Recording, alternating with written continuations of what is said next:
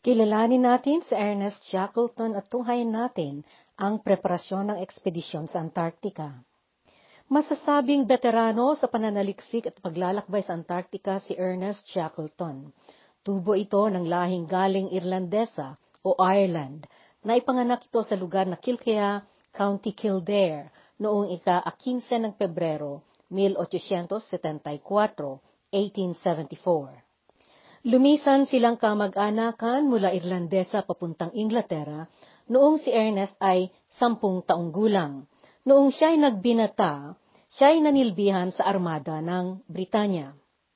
Unang napunta ito sa Antarctica noong 1902, 1902, na kasama sa grupo na pinamunuan ni Robert Scott doon sa ekspedisyon na kinilalang pagtutuklas o Discovery pangsambayanang ekspedisyon ng Britanya sa Antarctico o British National Antarctic Expedition ang opisyal na pamagat noon ng kanilang ekspedisyon. Naisaganap itong ekspedisyong ito na pangsiyansa upang saliksikin nila ang aspeto ng biolohiya o biology ng Antarctica. Ang biolohiya ay aspeto tungkol sa likas na katangian ng mga nilikhang hayop o halaman na katutubo at nabubuhay doon mag-oobserba rin sila tungkol sa pagbago-bago ng klima at atmosfera doon, gayon din na papag-aralan nila ang tungkol sa nasasakupang magneto ng South Pole. Papag-aralan din nila ang heograpiya o katangian ng atmosfera at pisikal na katangian ng kontinente. Marami ang kanilang natuklas ang bagong lugar na sila ang naglagay sa mga ito sa mapa. At isa pang naipasyang isasagawa nila noon hanggat maari ay ang aabutin nilang puntahan ang South Pole. Ang ekspedisyon na iyon ay sadyang napakahalaga noon sa kasaysayan ng panahon dahil tiempo noon ng pagkakatuklas ng Britanya sa Antarctica. Naatasan si Ernest sa posisyon na pangatlong opisyal o third officer at siya noon ang katiwala at tagapag-ingat sa kanilang mga baon at probisyon na ipaganap sa kanya ang tungkulin na pag-aayos sa mga pangangailangang panglibangan. Isa si Ernest sa tatlong pinakaunang nakarating sa puntong pinakamalapit sa South Pole na sa mga panahon na iyon ay hindi pa naabot na pinuntahan ng tao. Kasama niya noon si Robert Falcon Scott na kanilang pinuno at si Edward Adrian Wilson na pangalawang surhano. Pagdating nila sa kanilang narating na pinakamalayong punto, ipinasya ni Scott na babalik na sila sa bapor na Discovery na siya ring ginawa nilang kampo noon. Nagkasakit noon ng malubhang scurvy si Ernest noong siya'y bumalik. Sa kabila ng kanyang pagtanggi, pinauwi siya ni Scott doon sa dumating noon na bapor na morning o umaga. Ang bapor na ito noon ang dumating na naghatid ng karagdagang baon ng bapor na Discovery. Pumunta na naman si Ernest sa Antarctica noong 1907, 1907, at sa pagkakataong ito na pangalawa niyang pagpunta, siya na ang namuno ng ekspedisyon. Pinangalanan nila ng Nimrod ang pangalawa niyang ekspedisyon na ito at ito ang unang ekspedisyon na pinamunuan niya. Maliban sa pananaliksik at pagtutuklas na isasaganap nila sa Nimrod, pakay din nila ang makarating sa timog na punto o South Pole. Sa pagkakataong ito, nakarating sila sa punto na mahigit kumulang na siyam na pitong milya na lamang ang layo nito mula sa South Pole. Dito sa puntong narating nila na ito, ipinasya ni Ernest na kailangan na nilang bumalik bagamat abot kamay na lamang ang kanilang pakay. Ang dahilan ay, alam ni Ernest na ang kanilang natitirang, natitirang baon at probisyon ay magkakasya na lamang para maiparating sila sa pakay nilang punto. Subalit, mawawalan na sila ng ikabubuhay na probisyon sa pagbabalik nila. Sa pagkabigo nilang makarating sa kanilang pakay na punto, sumulat si Ernest sa kanyang asawa noon at nagpaliwanag siya. Ang sabi niya, Inisip ko, mahal ko, na mas gugustuhin mo ang buhay na asno kaysa patay na leon. Nagsuma total noon sa isang libo at pitong daang milya ang kalayo ng kanilang tinahak na hiyelo sa kanilang ekspedisyon na Nimrod. Noong taong 1914, 1914, ito ang pagpursige ni Ernest na isaganap ang pangalawang ekspedisyon na pamunuan niya sa Antarctica. Napabago na ang kanyang pakay sa pagkakataong ito.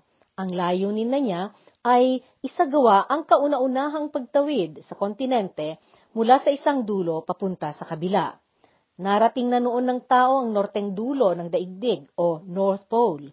Isinaganap na noon nito ni Frederick Cook noong 1908, 1908 at Robert Perry noong 1909, 1909. Narating na rin ng tao ang pinakatimog na dulo ng lupa, ang South Pole, Nangyari ito noong 1911, 1911.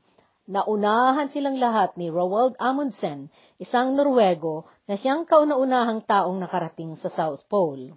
Naisagawa niya ito sa pamamagitan ng paggamit ng kanyang grupo ng padulas at mga katulong na aso.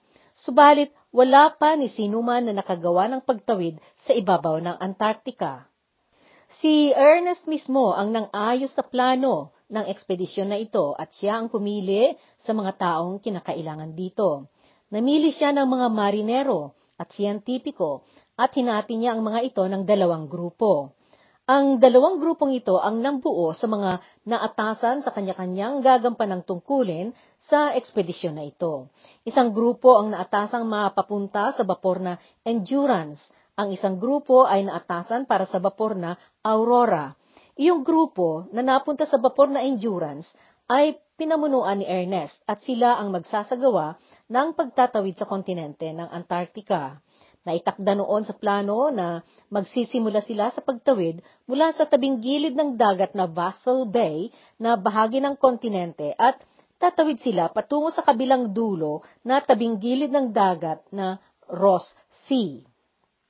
Iyong ikalawang grupo na tinawag na Partido Ross ay siyang napapunta sa Bapor na Aurora at sila ang gaganap na suporta sa partido sa Endurance. Pinamunuan ito ni Aeneas Macintosh at sila ang magdadala sa kabilang dulo ng mga baon at probisyon ng mga taong tatawid sa kontinente na magmumula sa Endurance. Sa probisyong iyon, nagagamitin ang partido ng Endurance sa kabilang bahagi ng kontinente. Ang mga tao sa Partido Ros ang may panungkulang magdala ng mga probisyon sa mga pwesto na naitakdang pagtatayuan din ng mga kampo na estasyon sa madadaanan ng mga tatawid na partido ng endurance para ito ang kanilang paghihintuan sa kanilang pangumpleto ng pagtawid.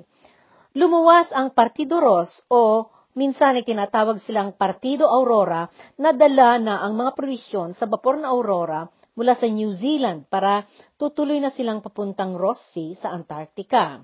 Sa kabilang dako, lumuwas na rin ang Partido Endurance mula sa Inglaterra. Dahil sa may kanya-kanya silang naitakda na magkaibang gagampanan, hiwalay silang naglayag at magkaiba ang kanilang pinagluwasan. Polaris ang naunang pangalan ng bapor ni Ernest, subalit pinalitan niya ito ng Endurance, at kung isasalin ito, ang pagkakasalinan ay katatagan o pagka mapagtiis. Hinango niya ito sa kasabihan ng kanilang kamag-anakan na ang original na Latin ay fortitude vincimus. Sa Ingles, ito ay by endurance we conquer at may isasalin sa Tagalog na sa katatagan tayo magwawagi o sa pagiging matatag tayo mananagumpay. Batay sa kanyang mga karanasan, Marami na noong naigawad kay Ernest na parangal. Kabilang sa naigawad sa kanya ang titulo ng nobilidad, ang Benedictio Militis. Nangyari ito noong ipinarangal sa kanya ng monarkiya ng Britanya ang ranggo na kabalyero noong 1909, 1909, sa isang seremonya ng investidura. Ang titulong ito ay naigawad bilang pangilala at parangal sa kanyang kaisasagawa lamang noon na ekspedisyon sa bapor na Nimrod. Sa panukala noon ni Ernest, ang ekspedisyon noon na pagtawid sa Antarctica noong 1914, 1914 ay siya na noon ang pangwakas sa mga dakilang ekspedisyon ng pananaliksik at pagtutuklas sa Antarctica. Kung kaya, ang pinili niyang ipinangalan dito ay Imperial Trans-Antarctic Expedition. Taong 1914, 1914, at masigasig na naghanda ang bapor na Endurance. Binuo ng 28 ang mga miyembro ng grupo sa Endurance. Kalahati ang bilang na ito sa pinili ni Shackleton na mga miyembro mula sa mahigit kumulang na 5,000 na mga aplikante na gustong sumama sa ekspedisyon. Ang isang kalahati sa pinili niya ay napunta sa bapor na Aurora. Bago ng kanyang pagpili ng kanyang mga makakasamang tao, nagpalathala si Shackleton ng patalastas. Tungkol ito sa pangangailangan niya ng mga taong magbobolontaryo sa ekspedisyon. Naglaman iyong palathala ng pangangailangan ng tao ng kailangan ang mga lalaking matapang at matibay na magsilbi sa mapanganib na ekspedisyon.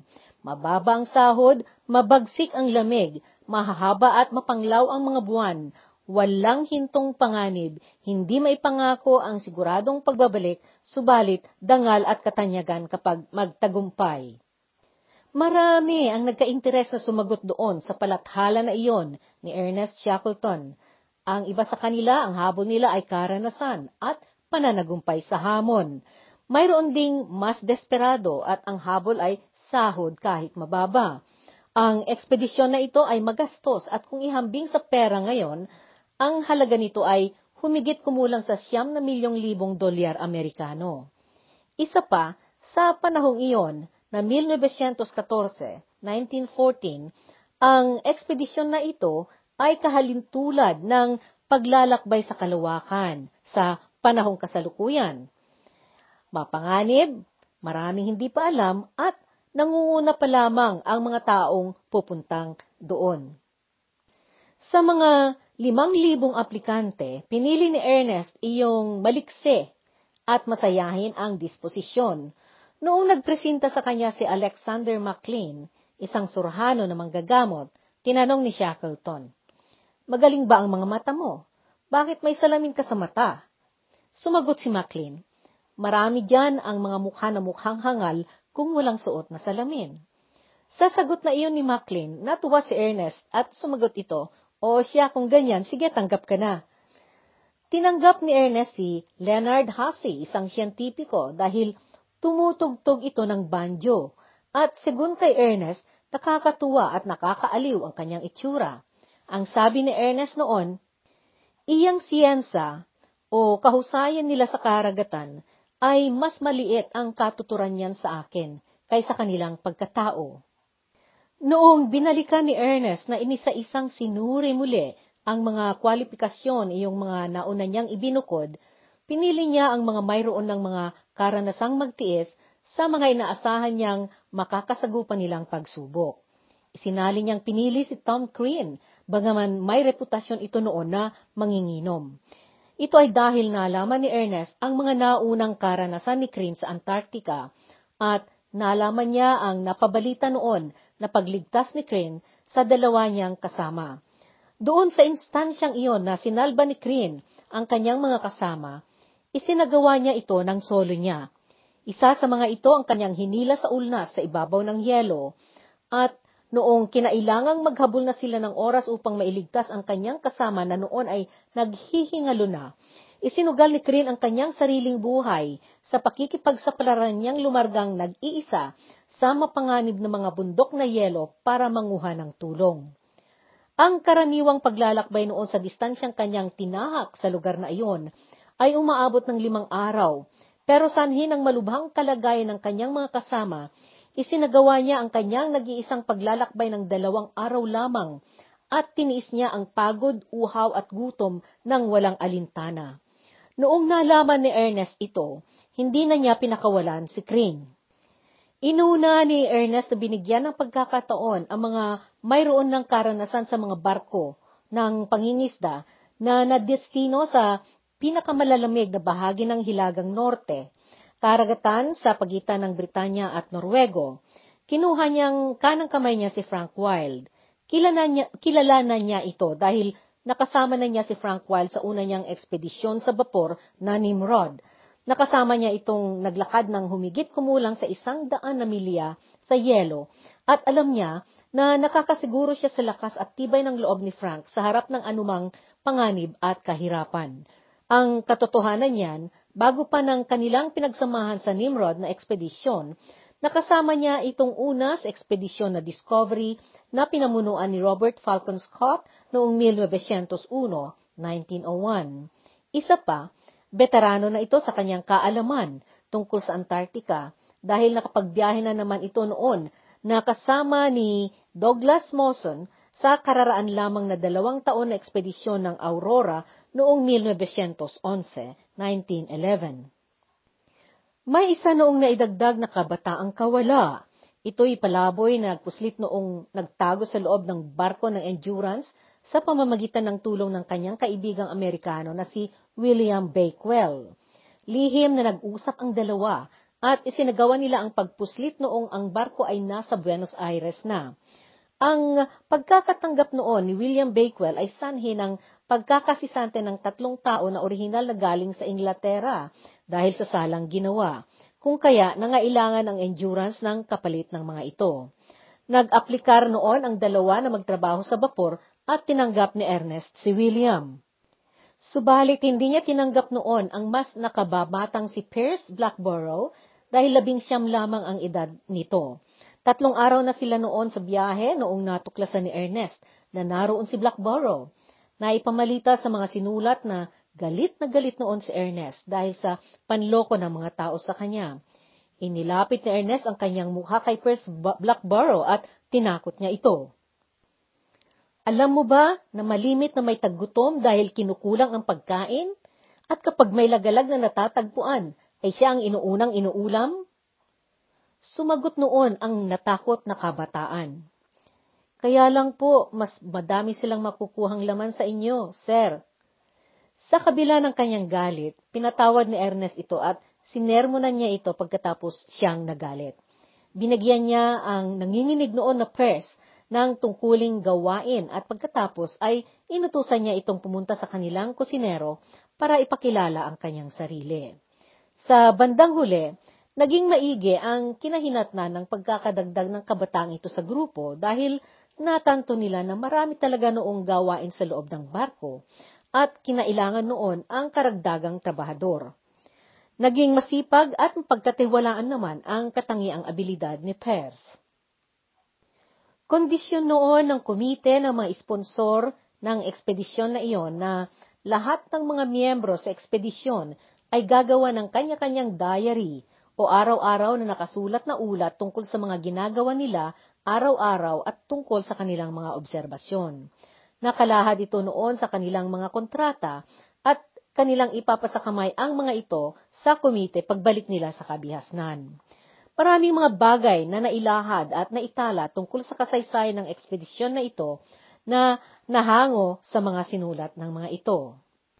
Inatasan ni Ernest si Frank Wild na kanyang diputado, si Frank Worsley ang kapitan, si Tom Cree na noon ay nakabakasyon na opisyal ng armada ng Britanya ang pangalawang opisyal, si Alfred Cheatham ang pangatlong opisyal, at si Thomas Ordalis na noon ay kapitan ng Royal Marine ng Britanya, ang nagsilbing kasangguni at tagapayo tungkol sa motor at siya ring katiwala sa bodega ng kanilang mga baon at probisyon. Anim ang nambuo ng grupo ng mga siyentipiko. Dalawa ang surhano, sina Alexander McLean at James McIlroy. Isang geologo o geologist na si James Wordy.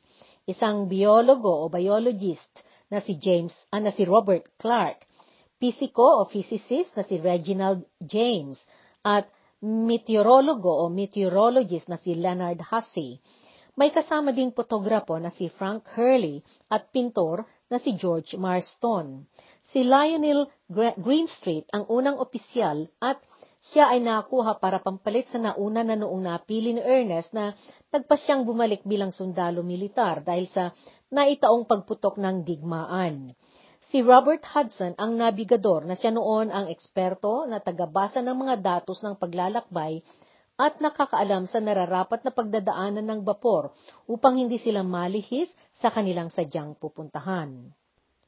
Si Louis Rickenson ang unang inhinyero at si Alexander Kerr ang pangalawang inhenyero, si Henry McNish ang karpintero, si Charles Green ang kusinero, sina Walter Ernest Howe, William Bakewell, Timothy McCarthy, Thomas McLeod, John Vincent ang limang marinero o able seaman. Sina Ernest Holness at William Stephenson ang tigaasikaso ng apoy at tagaalaga ng kaldera sa bapor o tinatawag na fireman stoker at si Percy o per- Perse Blackborough ang tagasinop o steward. Dito natin puputulin ang pangalawang bahagi ng kasaysayang ito tungkol kay Ernest Shackleton at ang ekspedisyon ng imperyo na pagtawid sa Antarctica. Subaybayan ang mga pangyayari sa susunod na yugto.